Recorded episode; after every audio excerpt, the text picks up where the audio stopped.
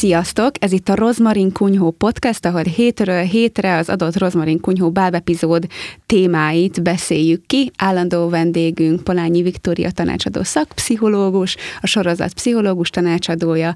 Jó magam, Trömböcki Napsugár vagyok, a sorozat szerzője és a napraforgót játszó színész. A mai részhez meghívott vendégünk pedig Csöre Gábor színész. Sziasztok! Szervusztok! Sziasztok! Ma lehet, hogy két témát kell érintenünk, aztán meglátjuk, hogy melyikhez lesz több kedvünk mert hogy a negyedik részben Májva nagyon letörten érkezik meg, és akkor különböző stratégiákkal próbálják meg kiszedni belőle, hogy vajon mi baja van, aztán úgy a beszélgetős dolgok nem annyira jönnek be neki, úgyhogy végül a rajzon keresztül tudja elmesélni, hogy mi is történt vele, vagy hogy hogy érzi magát. Kiderül, hogy csúfolják meg, hogy eleve dilemmái vannak, vagy nehezen találja a helyét azzal, ahogy kinéz, meg amit mondjuk anyukája elvártója, hogy visel viselkedjen, és ahogy ő érzi magát. Én amikor elkezdtem gondolkozni a részről most, hogy miről beszélhetnénk, valahogy így a zaklatás kezelése volt, ami így először megfogott, vagy ahhoz így több kérdés jutott eszembe. Ez olyan érdekes, mert nekem meg pont a kommunikáció része, hogy hogyan, hogyan lehet segítő módon kommunikálni másokkal. Ez Szuper. De amúgy igen, szerintem ez kicsit ehhez is hozzá kapcsolódik, szóval, hogyha így nem tudom, látjuk, hogy a másik nem oké, és akkor hogy beszélhetünk róla. Kezdjük ezzel. Hogyan lehet segíteni azt, hogyha valaki nem akar beszélni, de látjuk, hogy valami nyomja a lelkét, akkor mit kell csinálnunk? Na igen, nekem éppen ez jutott az eszembe, hogy itt, amikor most ezt felvezetted, hogy, hogy már az egy ideális helyzet, hogy egyáltalán kíváncsi valaki a másikra. Hazajön egy olyan társaságba, ahol észreveszik, hogy neki valami baja van. Még Mert akkor is, e... ha van, aki csak úgy tudja megfogalmazni, hogy fura vagy. Igen, igen. Tehát, hogy egyáltalán nem szokványos feltétlenül minden családban, vagy minden baráti társaságban, hogy valaki egyszerűen, már az, hogy egyetlen észreveszik. Tehát valaki, hmm. valami biztos van baja, van, majd megoldódik. És ezzel szerintem gyakran itt meg is áll a probléma megoldása, vagy nem megoldása.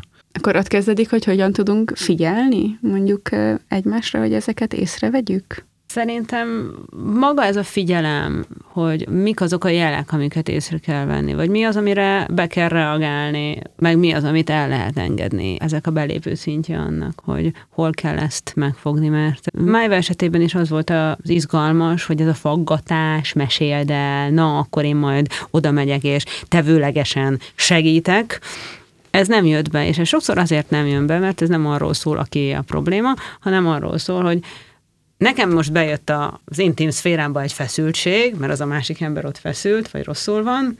Én most azt akarom, hogy az én köreim nyugodtak legyenek, úgyhogy most gyorsan neked oldjuk meg a problémádat, hogy nekem nyugalmam legyen. Uh-huh. De hogy ezt így nem lehet csinálni. Uh-huh. Hanem ezt abban az állapotban lehet csinálni, amikor én nem a saját szférámat szeretném feszültségmentesíteni, hanem a másik ember feszültségét szeretném oldani. És hát itt kezdődik nyilván megint a tudatos jelenlét. És egyébként jó helyekre, bocsánat, én mindig tamáskodom, mindig jó helyekre hozzuk be a problémánkat? Tehát amikor nem. Nem, nem, nem, nem egyáltalán nem. Tehát, Tehát hogy arra gondolsz, hogy bemegyünk a fodrászhoz, és igen, elmeséljük és ott? baromi nagy problémánk van, tök uh-huh. mindegy. Lehet, hogy májva se jó. Ezt ő nem tudja, ő neki csak problémája van. Csak lehet, hogy ahova bevitte, ezt a problémát, ott, ott erre pont nem kíváncsiak, pontosan azért, amiért te mondod, mert túl akarnak lenni, van egy flow, jól érezzük magunkat, ezt tedd oda, ezt tedd oda. De van egy pontja a szenvedésnyomásnak, ahol így átbukik. Igen. És én azt láttam egyébként, hogy a májva, májva nem buktatta át, mert nála még nem bukott át, tehát nem állt ki középre, és nem állt, nem állt neki sírni, meg csapkodni, uh-huh. hogy gyereke foglalkozotok velem, ő elült a sarokban. Milyen szerencse, hogy a Rozmarin kunyhó közege egy olyan közeg, ahol Igen. ebből is egy probléma megoldás alakul ki, tehát nem kell, nem kell földhöz verődve hisztisen visítani ahhoz, hogy észrevegyék, hogy valakinek gondja van. De egyébként a legtöbb családban a földhöz verve hisztisen visítás sem oda fut ki, hogy a probléma Igen. megoldásra kerül. Igen. Ezt akartam mondani, hogy ennek nagyon sok jele lehet. Szóval, hogy a Májva szerintem csak megtanulta, hogy vele nem foglalkoznak jól ilyenkor, uh-huh. ahogy el is mondta, hogy az anyukája így lerázza, vagy így azt reagálja rá, hogy hát tudod, milyenek a többiek, és nem pedig azt, hogy nem oké, okay, hogy így bánnak veled. Uh-huh. Szerintem ő neki ez már egy ilyen következménye annak, ahogy sokszor reagáltak rá, hogy félrevonul, igen, nem először és azt mondja, hogy hagyjatok békén. Igen, tehát kialakult egy, egy, egy, olyan kommunikációs rendszer benne, adott esetben az édesanyja és ő közötte, amiben már ez nem megoldható feltétlenül így. Meg hát alapvetően a társadalom és a pozitív tünetekre reagálni. Inkább pozitív tünet alatt értem azt, ami, ami valamiből túl sok azt veszük észre, hogyha valamiből sok van, hogyha a gyerek hangosabb, hogyha a gyerek intenzívebb, hogyha valamit túlzásba visz, akkor azt szülőként is, pedagógusként is, meg egyébként össztársadalomként is, hogyha buszon látom, akkor is előbb észreveszem, mint a negatív tünetet, amiből valamiből túl kevés van, nem beszél, nem eszik, nem megy el WC-re, nem kapcsolódik másokhoz. Mert ezek úgy nem okoznak gondot a külvilágnak, uh-huh. hogy ő nem beszél. Jó, hát nem beszél, legalább csönd van, uh-huh. lehet mondani, de hát ez teljesen nem oké így. Pont ez de viszont ez, hogy a megfelelő környezet kell hozzá, hogy ez észrevevődjön. És abból viszonylag kevés van.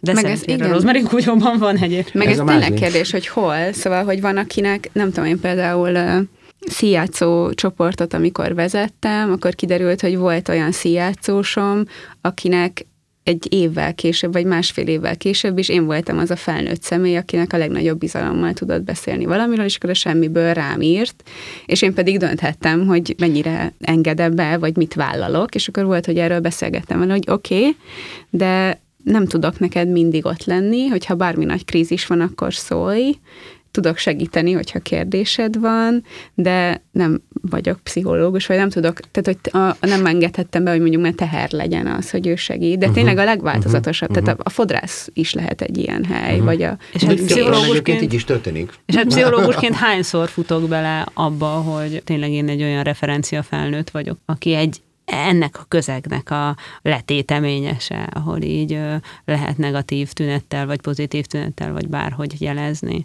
És hát nyilván nekem szakemberként az például egy felelősségem, hogy ezt a család irányába tovább vigyem a titoktartás megtartása mellett. Tehát, hogy úgy adjak iránymutatást családoknak, hogy, Nyilván nem, nem felfedve az adott gyereknek, kamasznak a, a legféltettebb belső titkait, viszont arra jelzést adva, hogy uh, hogyan lehetne figyelni, hogyan kéne meghallgatni. Egyébként nagyon-nagyon-nagyon sok gyereknek az a zászlóvivő szempont, hogyha egyet kívánhatna így a családjában, hogy egy ilyen feltétel nélküli bizalmat szavazzanak neki. Tehát, hogyha ő valamit így elmond, vagy megjelenít, vagy ilyesmi, akkor azt ne helyből megkérdőjelezzék, hanem azt mondják, hogy jó, hát akkor nézzük meg, akkor próbált ki, akkor menjünk. Ez szintén egy ilyen, hát vagy ijesztő, vagy elgondolkodtató, vagy esetleg is tapasztalat. De ez hm. még felnőttek között is nagyon nehéz, meg nagyon ritkán van meg szerintem, mert annyira könnyen bagatelizáljuk a másiknak a problémáját, és annyira könnyen van az, hogy mindig jönnek ezek a példák, hogy vannak rosszabb helyek, van akinek rosszabb nálad, de hát hmm. legalább, nem tudom, párkapcsolati problémád van, legalább van egy párod. Örüljél neki, szóval, hogy valahogy mindig... Hisz is a gyereked legalább egészséges. Igen, legalább van. Igen. hogy tök nehéz az, hogy tényleg kizárjuk az egót abból, hogy meghallgassunk valakit, vagy figyeljünk valakire. És a legegyszerűbb dolgoknál is gyakran. Igen. A saját példámat, hogy nemrég voltunk megnézni egy filmet a családommal, ami nagyon ritka, hogy együtt voltunk a lányom, a fiam, aki kisebb valamennyivel, 14, meg a feleségem, és beszélgettünk hazafele, ahogy sétáltunk, és a fiam akart mondani valamit, és mindenkinek volt valami véleménye, természetesen. És nem jutott hozzá, hogy elmondja a véleményét. Nem a problémáját, csak a véleményét, mert annyira nem figyeltünk egymásra, játszottuk az olasz családot, hogy abból már probléma alakult ki. Nekem ez nagyon durva volt legidősebb tesóként a családomban. Emlékszem, volt egy ilyen sarkalatos pont, ahol ezen szerintem túléptem, hogy csak tűzi játékot látunk, hogy egy ilyen Bigfoot showra mentünk, ami ilyen óriás kerékautós, nem emlékszem, hogy mi volt pontosan, de hazamentünk utána, és anyukám nem jött velünk, mert otthon volt a picivel, és mindenki mesélte anyukámnak, hogy mi történt. És én nem jutottam szóhoz, és emlékszem, hát ilyen negyedikes voltam kb., és emlékszem, hogy kiborultam, lerajzoltam, és oda tettem anyám elé, hogyha kíváncsi vagy arra, hogy én mit akarok mondani, akkor tessék ezt. Na, le, valami ezt ilyesmi, igen. Meg és lám májva is még le tudja rajzolni. Lehet, vannak, hogy vannak itt áthallások, Lehet, vannak. Visszatanít a meset. Tényleg folyamatosan ez van minden résznél, hogy ja, amúgy velem történt ilyen. Nekem a hat évesen meg is tudja fogalmazni ügyesen, és el is tudja mondani, hogy igen, anya, azért nem lenne jó, hogyha nekem lenne még egy tesóm, mert akkor sokkal kevesebbet tudnál rám figyelni, mint amennyit most tudsz. És hiába magyarázzuk neki azt, hogy á, nem lesz tesója még egy, B, B, nyilván akkor is ő maradna az én első kisfiam, aki ő azt érzi, hogy neki egységnyi adag figyelemre van szüksége, olyan módon, ahogy most kapja, vagy olyan módon, ahogy most szeretné kapni, és időnként vív érte kemény harcokat, és hogy köszönöm szépen, ebből nem akar kevesebbet. És van róla véleményed? Erről? Um, nagyjából egyetértünk.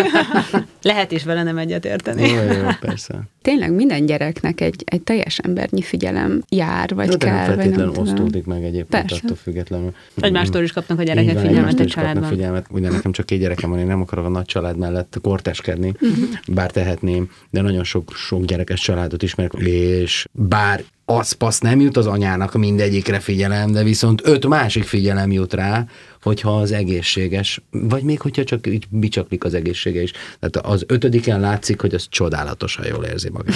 És ebbe bele kell tanulni, meg bele kell születni.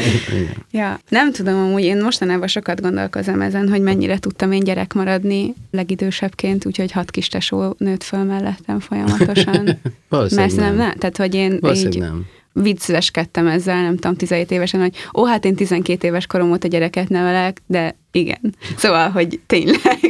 és nem tudom, felnőtt koromban élem újra a gyerekségemet, meg azt, hogy foglalkozzanak velem, vagy hogy megérdemlem a figyelmet, meg a törődést.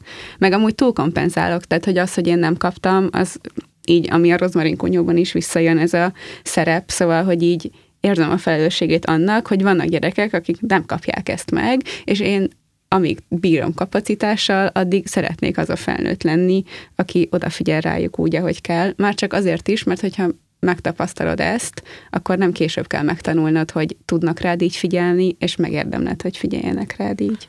Itt uh, én élnék egy olyan közbevetéssel, látva a pszichológus és a, a szülői oldalt is együtt, hogy szerintem azért kell egyfajta felmentéssel élnünk uh, Májva anyukája Hát irányába. Mert hogy hát az a mosatlan edény ott van. Uh-huh. És Bizony fontosabb néha a kosz, mint a és nem, nem fontosabb, de hogy ott van, és nem múlik el magától, és, és vannak pillanatok, amikor én például jelenleg szabadságomat töltöm, amit a gyermekemmel terveztem tölteni, és már három napja, nem öt napja vagyok a folyamatos figyelem megosztás állapotában, mert, mert alapvetően én is szeretnék vele lenni és ráfigyelni, és közben folyamatosan jön a többi feladat. Hozzám szól valaki, megcsörren a telefon, ételt kell készíteni, hogy ne pusztuljunk éhen, tankolni kell az autóba, hogy tovább guruljon, és közben meg az én százszáz, nekem az a célom, hogy a százszerzalékos figyelmemet ráfókuszáljam, de nem tudom. És szülőként szerintem ez egy elképesztő nehéz és kvázi tudathasat állapothoz tud vezetni, amit csak azzal lehet feloldani, hogy priorizálok. És, és azt mondom, hogy most gyerekem pedig én el fogom mosogatni az edényt, és majd utána leülök, és szememet a tekintetedbe fúrom, és majd akkor meghallgatom, hogy mi történt. Csak ma, hogy akkor már később. De akkor hadd kérdezek én valamit, csak hogy ment, mentegessük egy kicsit még Májva anyukáját. Ja, ja, ja. Hogy, hogy egyébként jó az, hogyha állandóan százszázalékos, totális kiszolgáló figyelem van a gyereket felé? Én azt gondolom, hogy nem. Tehát, hogy szerintem ilyet is kell látni, meg olyat is kell látni, kell azt is megtapasztalni, hogy igen, most mindenki lerakott mindent, és reflektorfényszerűen rám figyel, meg kell azt is megélni, hogy bizony most nekem kell alkalmazkodnom. Tehát, hogy igazából az arányokban van szerintem, az ördög az arányokban lakozik. Uh-huh valahol. És nyilván a prioritásokban, tehát hogyha a Májva azt szeretné elmesélni, hogy őt bántják az iskolában, és ebben segítséget szeretne kérni, és nagy nehezen összetette az erejét, hogy ezt elmondja anyának, az bizony az a pillanat, amikor ez kell legyen a prioritás. Csak hát közben anyának valami teljesen más van a fejében, mert ő is egy külön ember. De nem lehet-e, de nem lehet-e, hogy ugye az anyuka azért mondja azt, már van anyukája, hogy, hogy jó, hát tudod, ismered, hogy milyenek ezek, már nem ez az első. Sőt, nem lehet, hogy lehet, ez a harmadik. Lehet, hogy már megtörtént ez a beszélgetés, amit éppen te majd lefolytatsz vele. Ez egy permanencia, és ebből valószínűleg nem született megoldás, ugye? Vagy lehet, hogy mindig ugyanaz a megoldás születik, ami aztán végül is nem megoldás. Abban is el lehet fáradni. El lehet, és nagyon nehéz jó megoldásokat találni.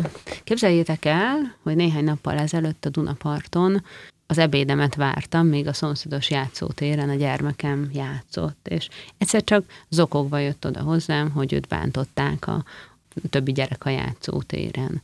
És eszembe jutott Májva, meg eszembe jutott az anyukája, meg eszembe jutott az, hogy, hogy ez most az a helyzet, ahogy kell valami mintát mutatni a gyermeknek uh-huh. arról, hogy hogy kell ilyen helyzeteket megoldani. És képzeljétek, nem szoktam ilyet csinálni, én is azt szoktam mondani, hogy jaj, hát old meg, meg jaj, hát ezek ilyenek, meg megfogtam a kezét, megkerestem a többi Gyerekeket? gyereket, akik lepattintottak, úgyhogy megkerestük az ő szüleiket is, és nagyon kedvesen, konstruktívan, nem vádaskodva, meg ilyesmit, de megbeszéltük, hogy fú, hát itt volt egy ilyen probléma, és hogy szeretnénk segítséget kérni abban, hogy, hogy ne haigálják el az ő flakonját, meg hogy akkor inkább kerüljük ki egymást, hogyha nem vagyunk szimpik egymásnak.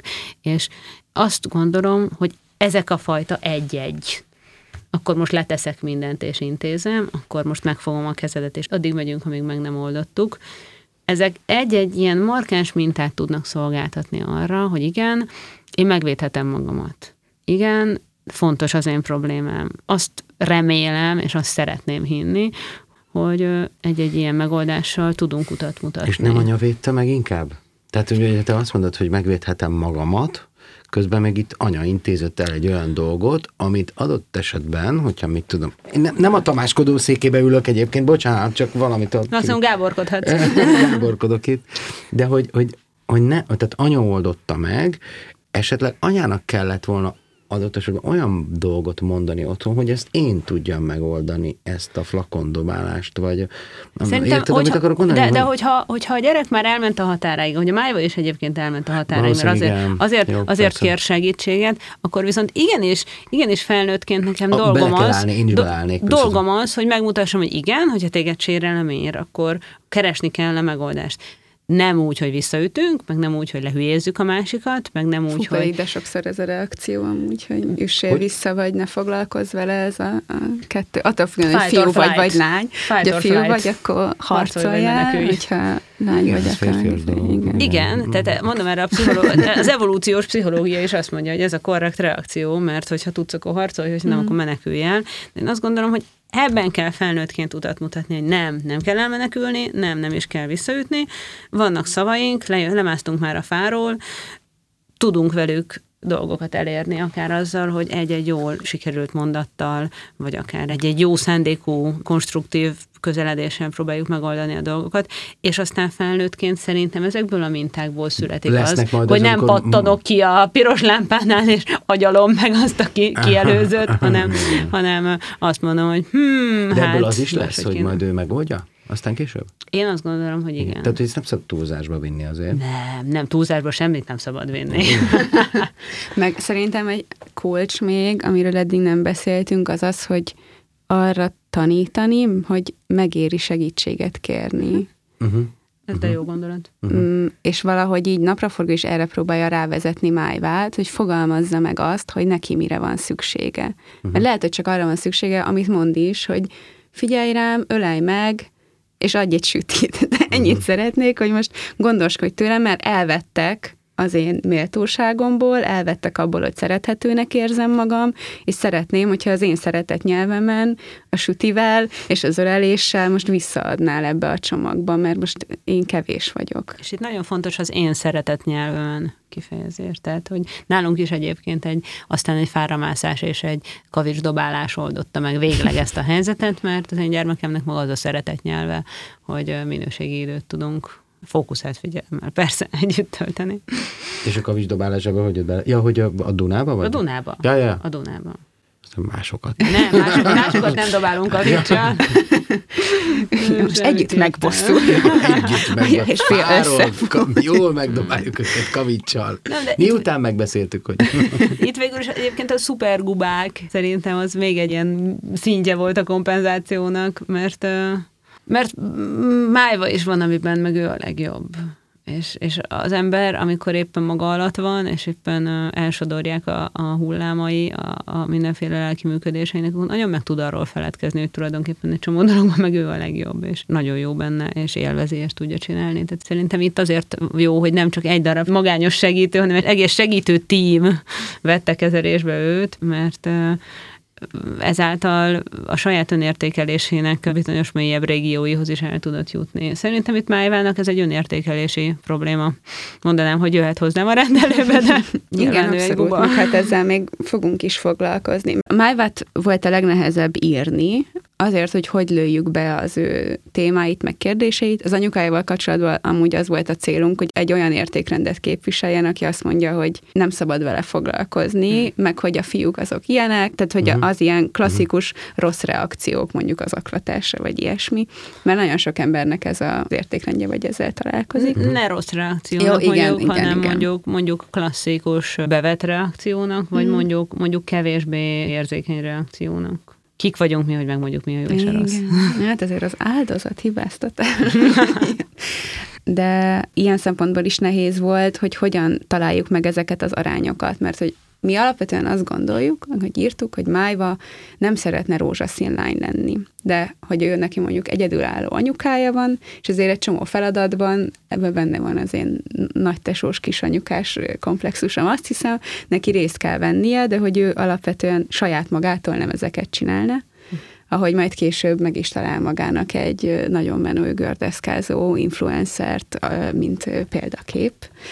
És, Itt meg kell kérdeznem, hogy a gördeszkő ötlet tőlem jött Nem tudom, nem emlékszem, de ez neki... Én egy nagyon menő gördeszkás anyuka vagyok, csak Á, mondom. Nem, nem, de örülök, hogy rád talált. Szóval, hogy, hogy ez is a problémája, de hogy azt hiszem, hogy ebben a részben meg tényleg csak azon, hogy egy első tapasztalás arról, hogy van egy közösség, meg van egy személy, aki, aki tud rám figyelni, és ezt így megtapasztalni, azt hiszem ennyi volt a célunk. Milyen jó lenne, hogyha egy óvodai csoport, vagy egy osztályközösség, vagy egy, egy edzés közösség így tudna így működni. Szerintem egyébként vannak, amelyek vannak így ilyenek. működnek. Abszolút biztos, hogy vannak. Baráti társaságok is vannak ilyen. Meg egy bizonyos körülten... Felnőttként mondhatom azt, hogy szerintem pedig a felnőttek egyáltalán nem jobbak, mint a gyerekek. mi több? Éppen mi több, igen. Tehát figyelem szempontjából, vagy, uh-huh. vagy bármi de szerintem felnőttként is vannak ilyen társaságok. Általában egyébként felnőttként is ezeket keresi az ember, ahol ezekben fel tud oldódni, vagy hogyha valami problémád van, akkor ez ki tud jönni, és olyan beszélgetésekben, ami, ami megoldást tud mutatni. Most be is fejeztem szerintem, hogy körülbelül ezeket keressük.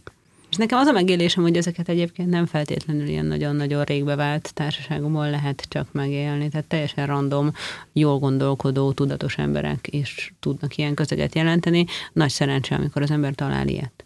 Tehát most azt mondod, hogy nem régi barátság kell igen, ahhoz, igen, igen. Hogy, hogy ez kialakuljon, hanem egyszerűen csak igen, empátia. Nyitott, nyitott empatikus emberek. Az empátia igen. pedig, lehet, hogy már mondtam korábban, de nem győzöm elégszer mondani, fejleszthető skill. Én alapból nem vagyok egy empatikus ember, de megtanultam, hogy hogy kell empatikusan viselkedni, és nagyon ügyesen csinálom, észre sem vennétek, hogy nem vagyok empatikus.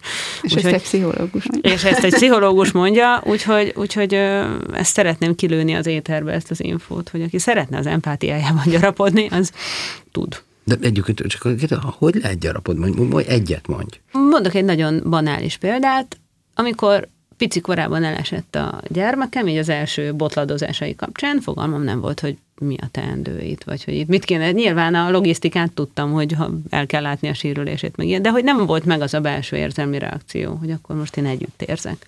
Ez egy ilyen nagyon markáns pont volt, ahol azt éreztem, hogy nekem ebben fejlődnöm kell, mert hogy... hogy csak először csak a megoldandó feladatot igen, érezted, igen, mint anya. Igen, igen, Be kell igen, kötni, igen, el kell így rohanni, van, így van. nézni, hogy benne van benne kő, tüske, Pontosan. Vér. Így, ahogy mondod. És aztán szépen lassan észrevettem, hogy ez alapvetően a világ többi dolgával is így van. Tudatos szinten szerintem működtethető az, hogy tudom, mi volna az empatikus viselkedés, és elkezdek úgy működni, és elkezdek olyan hangon beszélni, amilyen hangon ilyenkor az anyukák szoktak, és elkezdek olyan gesztusokat tenni, amit ilyenkor az anyukák szoktak, most a példánál maradva, és szépen lassan ez magával hozza az érzelmi reakciót is. Tehát, hogyha ezt sokat gyakorlod, akkor kialakul belül az együttérzés maga is, lassan, lassan. És az élet többi dolgával pontosan ugyanígy van. Tehát, hogyha én nem vagyok empatikus egy előttem menő tanulóvezetővel, akkor hogyha ezt felismerem, azt, hogy indulatok generálódnak bennem, az, hogy, hogy hogyan reagálok erre, akkor először viselkedéses szinten tudom azt csinálni, hogy jó, most direkt inkább fékezek, mint sem a gázra nyomja.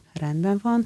Most direkt nem váltok sávot és előzök ki agresszívan, hanem most itt maradok mögöttem. Mert De én most is egy olyan emberről és... beszélsz, aki egy ideális állapotban van, nem pedig mondjuk előtte rúgták ki a munkahelyéről, vagy előtte kapott, mit tudom, egyest magatartásból a gyereke, vagy és a többi, és a többi. Hát de pont azért vagyunk tudatos gondolkodó emberek, hogy ezt, azért, hát ezt megpróbáljuk így alakítani. Igen. Igen, de közben szerintem Igen, a realitáshoz ez hozzátartozik. igen. Igen. Igen. Hogy mind, tehát, hogy mind a két fél, A vagy mind az összes realitása fél. például. Igen, így van. De hát, tehát, hogy ezt nem lehet mindig megcsinálni, de törekedni kell rá. Jó. Oké, oké, oké. Meg amúgy szerintem túltalom az empátiát nagyon sokszor, uh-huh. hogy mindig mindenkit meg akarok érteni, és akkor uh-huh. elképzelem, hogy ő most ez lehet, ő most ez lehet, szóval nekem a másik felét kellett szerintem Az én védelmet? Igen, az, hogy, hogy én hol vagyok, meg az én kapacitásom hol Igen, van. ebbe bele lehet betegedni, nem? Igen, és hogy szerintem tök jól meg lehet találni azt. mondom ezt a pszichológusnak, de... Ki miben Nem erős? vállalja. Nekem, nekem nagyon jó ilyen fiókbetoló mechanizmusaim vannak egyébként. Amikor uh, Csepelen éltem, mondjuk most is ott élek, és Soroksáron dolgoztam, a kettőt ugye összeköti a Gubacsi híd, tehát nálam úgy működött a munka kontra magánélet, Ismerem. hogy amikor átmentem a hídon, akkor onnantól kezdve már a munka oldalon voltam, és hazafelé, amikor átmentem a hídon, akkor már a magánélet oldalon voltam, addig lehetett agyalni az uh-huh. otthoni dolgokon, per az iskolai, munkahelyi dolgokon, és kész. Hogy a hídon volt a váltás. Szerencsés vagyok, hogy ezt meg tudom tenni. És neked például a, a színészetben Hát van egy ilyen hasonló. szerep? Valami hasonló.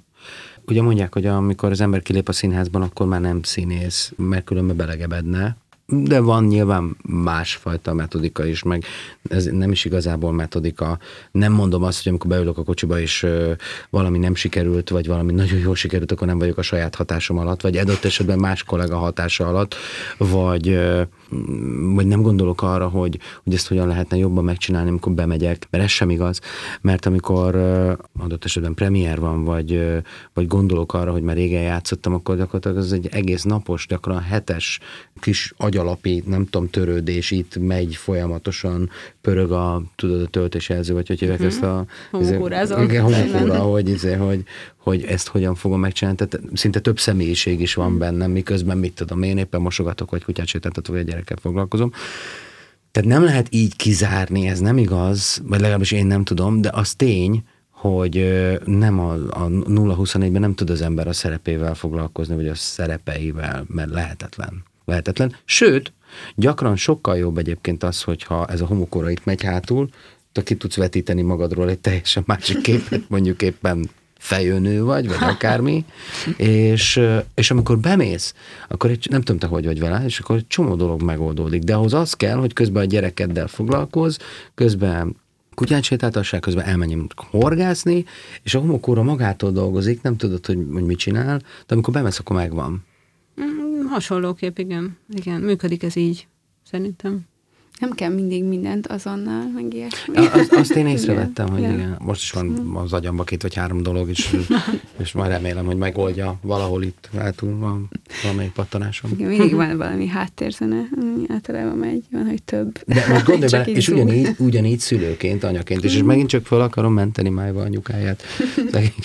Amúgy, szóval, hogy nem hibáztatjuk, vagy hogy nem, nem, nem, tudom, nem eleve, persze, persze, nem is, így, nem, igen. is így, nem is így gondoltam, nem is így gondoltam.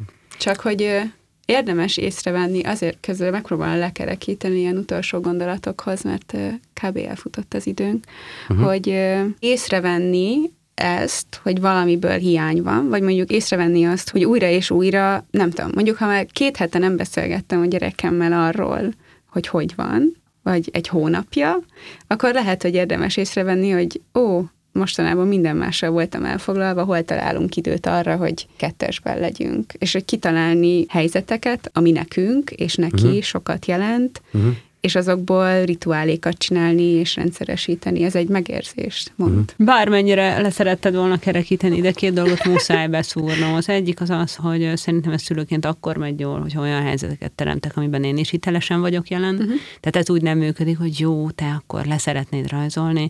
Nekem halvány ledunsztomni, és hogy kell ezt csinálni, meg kezelni, de jó, akkor belemegyek, hogyha te így akarod. És a végére baromi feszült vagyok uh-huh. felnőttként, hogy akkor ezzel most mi van. Abszolút van. Tehát, hogy, hogy ez csak hiteles helyzetekben lehet, amiben mind a ketten jól vagyunk jelen, a gyerek is, meg a felnőtt is. Ez az egyik, a másik pedig egy elgondolkodható adat. Nekem valahonnan az a statisztika van a tudatomban, hogy egy nap egy szülő a gyerekével átlagosan 7 perc minőségi időt tölt. Ez az átlag. Tehát szerencsére. De úgy, hogy tudom, hogy én legalább, nem tudom, 45-öt is átlagosan úgy elgondolkodom, hogy ki az, aki ezt a másik oldalon ellensúlyozza. Tehát valóban ez egy átlagos adat. Szerintem erre érdemes inkább figyelni, hogy minden nap legyen olyan kis hiteles idő, amiben mind a ketten ott vagyunk, és együtt csináljuk. Mi ma például építettünk a Dunaparton egy ilyen, ilyen bunkit, úgyhogy szerintem a 7 percünk már megvan. Azért elkerülhetetlen, tehát hogyha abba gondolsz bele szülőként, hogy mondjuk a gyerekedet reggel fél nyolcra beviszed az iskolába, a, tudom, kettőkor, háromkor, ha te hozod haza, ha nem magától jön haza, hanem mondjuk a feleséget, te mondjuk jó esetben, ha nem színházban vagy, akkor 6-8 óra, 9-re haza is érsz, kijön az a 7 perc bőven. Tehát, hogy vagytok, mi van, minden rendben van? Aha, nem volt semmi, nem. És akkor kvázi ezekkel a sztereotíp kérdésekkel el is intéztem, hiszen szóltam, megöleltem, puszi, ő nem mondja, nyilvánvalóan. És szerintem az, az, amit te mondtál, én legalábbis ezen a módszeren vagyok, vagy legalábbis próbálok ezen lenni, vagy amit mindannyian mondtatok, hogy full olyan közös programokat csináljunk, amiben sem én, sem ő nem feszülök bele. De hogyan legyen ez? Próbálom rászoktatni olyan programokra, amit én szeretek. Érted? That's Meg amit, it meg, amit, meg amit értek. Mert ő meg már egy olyan világban van, van közöttünk körülbelül azt én vagyok 50, meg 14, igen. Szóval, szóval nagyon sok ahhoz, hogy gyakorlatilag a nyelvét nem értem néha, amikor mm. megkérdezem, hogy miről beszélsz. Tehát a skillt még értem, és utána olyan csapat szóljon, hogy onnantól kezdve vége. Tehát igen, Így ez- tanultam meg gördeszkázni egyébként, pont azért, mert az a tinédzser gyereket is érdekli, az óvodás gyereket is érdekli, és hogyha kimegyünk együtt a deszkapályára, akkor mindenki egyet ér, mert nem én vagyok a legügyesebb, és nem én vagyok a legbénább, és, és beilleszkedem a csapatba. Tehát szerintem érdemes olyanokat találni. Nálunk például a, a kinti programok olyanok, ami, amiben mindenki ott van. igen. És még egyet hozzá fűzök, hogy segíteni olyan közösségeket találni, ahol akár kortársaktól, akár az ottani nevelőtől meg tudja kapni ugyanezt a figyelmet. Mert hogy nem csak a családban, meg amit beszéltünk is, hogy más környezetekben is megtaláljuk. Főleg például a tínédzserkorban szerintem a kortársaknak sokkal nagyobb hatása van ránk, mint bármilyen felnőtt Nagyon szereplőnek. hogy hogyan válogatod meg, így van. és hogy ezt így hagyni, persze olyan keretek között, hogy az ne a teljes öndestruktív körökbe vigye bele az embert, szóval, hogy de hát ez meg azért a helyes értékre neveléssel azt hiszem, hogy picikortól el lehet kezdeni, hogy nehéz legyen a megoldás. Köszi, ha még van hozzáfűzni valótok, akkor nyugodtan mondjátok, és nagyon jó beszélgetés volt, köszönöm Köszönjük, szépen. köszönjük. Jövő héten újra találkozunk.